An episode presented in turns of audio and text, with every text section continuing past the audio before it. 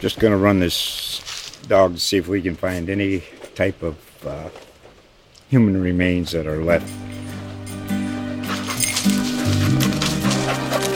Listen to Where Secrets Go to Die The Disappearance of Derek Hennigan. From the Detroit Free Press, a new podcast set in the woods of Michigan's Upper Peninsula. Available on Apple, Spotify, Freep.com, or wherever you get your podcasts. Ticket City presents Why You Go to the Game at UT. The Texas Tech kicker did a fake field goal. I mean, you could see in his face that he was going to make the first down. And Tony Brackens, outside linebacker, came across and completely destroyed him. I, I thought he was dead. Everyone thought he was dead. That hit will always be, you know, something I'll never forget for sure. Put yourself in the action with tickets from Ticket City. Visit hookem.com and click tickets. All right. All right, Will. Three, two. Welcome to our brand new podcast, Longhorns Unfiltered. This is Cedric Golden, along with my fellow writers, Brian Davis, Danny Davis, and the Duck Kirk Bohls. We're going to give you unfiltered uh, takes from post game reaction from Longhorn games this season. Uh, it's going to be hit and quit, and it's going to be quick.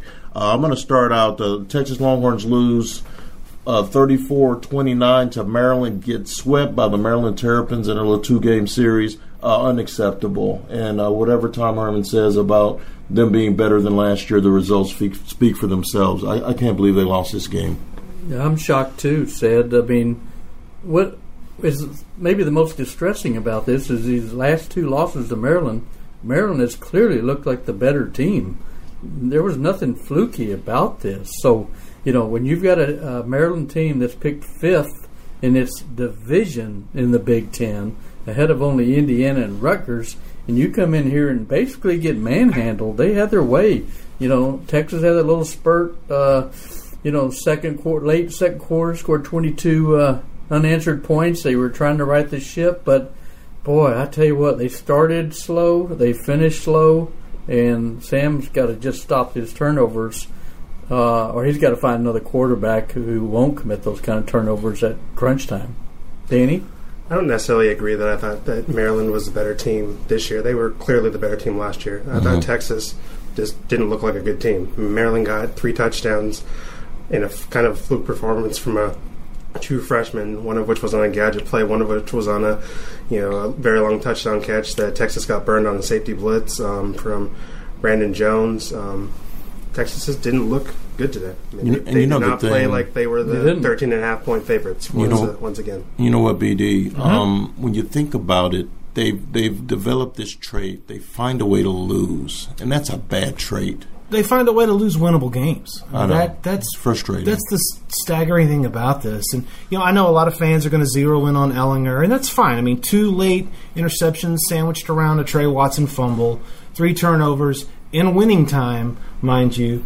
Um, but it's just, you know, it's, it's what the thing about from a, from a fan perspective is that it, it makes it hard to rally around this program when they continue to do stuff like that. You know, it's hard to believe in what the coaches are saying. It's hard to get excited about Sam Ehlinger and the offense and everything the defense when they when it's the same thing, not just week after week, but year after year.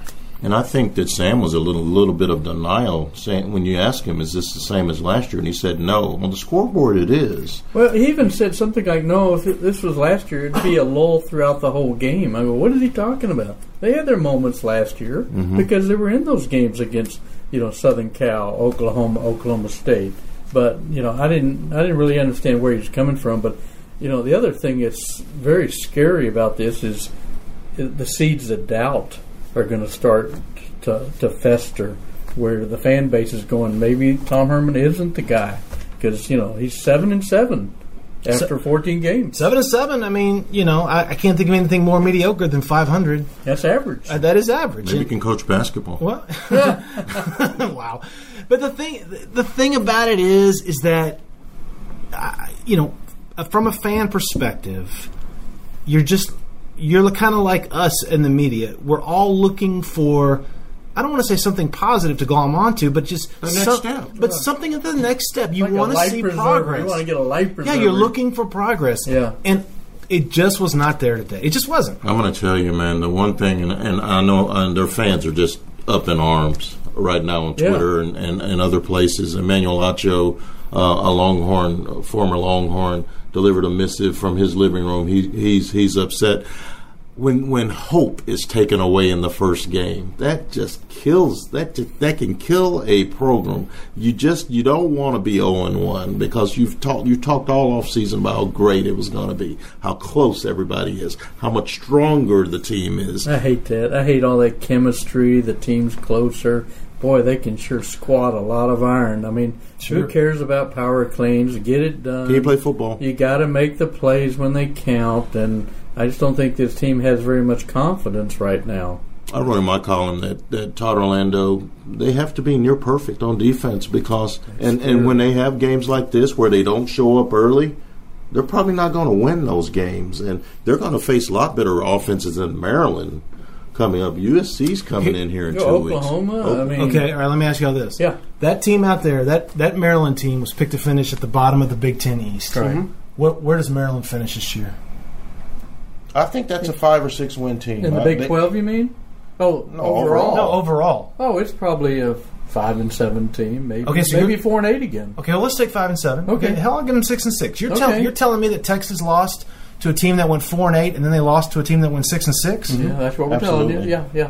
Good times. Absolutely. Okay. yeah.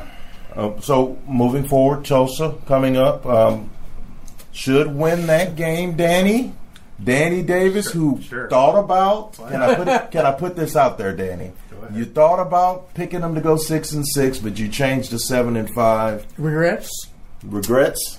No, because I still have to live in Austin. So I'm, What's- I'm fine. There's not a whole lot of difference between seven and five and six and six. Just one you game. realize? Daniel. Just one game, Danny. Yeah, one game. Yeah. Well, since I live in Pflugerville, I'm going to put it out there. I don't. I don't know that they win seven games now that they've lost to Maryland. I assumed when I picked them to go seven and five that they were going to come to the nation's capital. They were going to come to Landover, and they were going to beat the Maryland Terrapins, who put a 51 burger on them last season. Absolutely. So And, and don't forget, this was a beaten down team. They had a teammate die this summer. No coach. Their head coach is on paid administrative At- leave. At, at the same time, I mean, we, we also just went through a baseball season where a baseball team that plays at Texas looks completely lost, and then you know Augie passes, and all of a sudden this team Yeah. looks like world beaters. So this was an emotional team. They were playing for their teammate. Did a lot of stuff today. They were I'm home. sure they were fired up to defend their coach because people do weird things in weird situations and. Um, just look at Ohio State, uh, what's going on there, and how the defense that they have of their coach up there. But I mean, Texas can still win seven games. I mean, Mm-hmm. just because they lost today doesn't mean everyone should throw everything away. They have Tulsa. The Big Twelve is not. There, there aren't a lot of world beaters in the Big Twelve. So Texas, if they, you know, the silver lining is if they can figure some stuff out, they can still win some games down the road. Maybe sh- people shouldn't be No, booking their over. trips Yeah. to Dallas yet, but you know, there, you know, there's still a chance that they, they can salvage something out of this season. Before we get out of here, I'm going to ask each of you the same question. I'm going to start with you, Brian, then Dane and Kirk. Sam Ehlinger, will he always be this guy? He's a gunslinger. He takes chances. Will he ever become a game manager who can make plays at critical times and not turn the ball over at, at the most uh, important moments? As of right now, you have to say no. I mean, you just you just you just have to say no. That's four games now on his ledger that were should have been wins that morphed into losses. Danny. it's, he's one game into a sophomore season. He, he can he still has a chance to turn into something, but you know I don't know if they. He's supposed to be a game manager. I don't think that's the reason he's out there to be a game manager. He's going to make mistakes. Texas needs to make sure that they don't come at inopportune times. And you know he tried to make a play at the very end. It just was the wrong one, and Texas is going to have to live with that. he just doesn't look dynamic yet, you know, and we're not sure if he ever will. You know, he I don't think he totally trusts his arm or his instincts yet because I think too often he throws the ball late, uh, like when Jerrod Heard was running open. I don't know if he sees the field as well as he will if he keeps playing, but you know, it has to cross Herman's mind that you know maybe I need to look at Shane Buechele. But, uh, but at this point, he's not dynamic at this point in his career. I don't make a change now because I, I think Sam needs to play. I think he gives him a better chance because he's because he can move around back there and he can make made a couple of good runs that kept kept the game alive. That fourth down play doesn't happen without his legs to uh, to Duvernay. So I still think that they need to keep him there. Musical quarterbacks never works. That never worked. I, I'm glad. I'm really glad you said that, said because I think the fans aren't going to want to hear this. But I would start Ehlinger against Tulsa. You would. Yes, because if you sit him now, you might you might mess up his confidence This- yeah, more damage psyche. than anything else. I would too. I'd I would start. Sam. I would start him against Tulsa. Yeah. Okay. All right. Well, well, that does it for our first episode of Longhorns Unfiltered. We'll be back and more, doing more post games, more hot takes. Check out all our stuff on Hook'em.com. It's good stuff. For Brian Davis, Danny Davis, the Doug Kirk Bohls, I'm Sid Golden. Later.